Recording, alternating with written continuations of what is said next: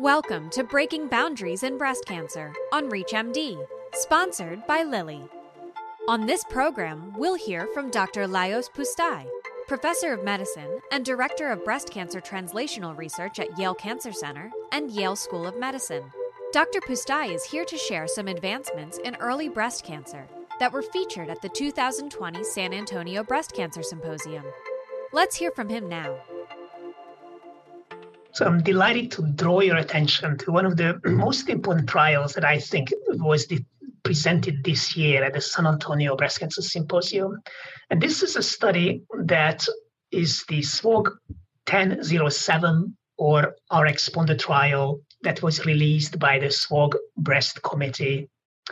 These are the first results of the study. The study started about 13 years ago and asked a really important clinical question whether women who are ER positive and has one to three positive lymph nodes and also have a low recurrence score defined as 0 to 25 would benefit from adjuvant chemotherapy in addition to endocrine therapy, or endocrine therapy is sufficient alone. The study randomized 5,000 patients and included patients from five different countries. And the results were somewhat surprising. Overall, there was a very small benefit from chemotherapy, but that small benefit was actually restricted to the, the premenopausal population. And the benefit in the premenopausal population was quite substantial. On the other hand, the larger segment of the population in the trial, the postmenopausal women, who included about 3,200 patients, did not derive any benefit whatsoever from chemotherapy, regardless of the actual recurrence score within that range of 0 to 25.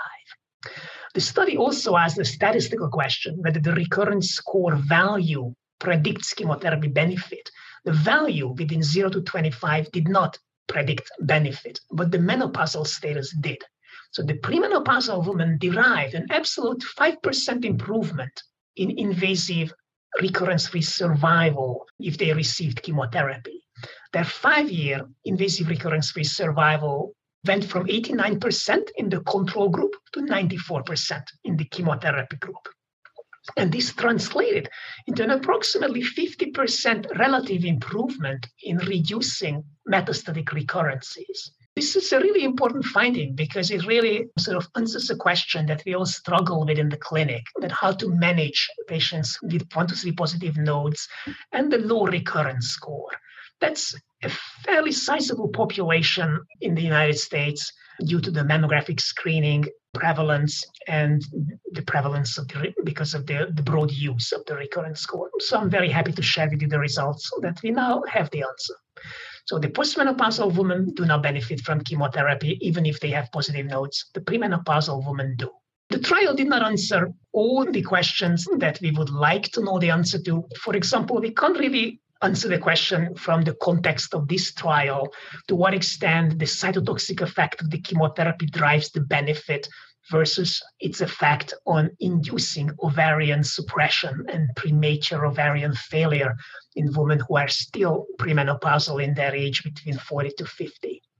So that's an important question to answer in the next sort of generation of trials.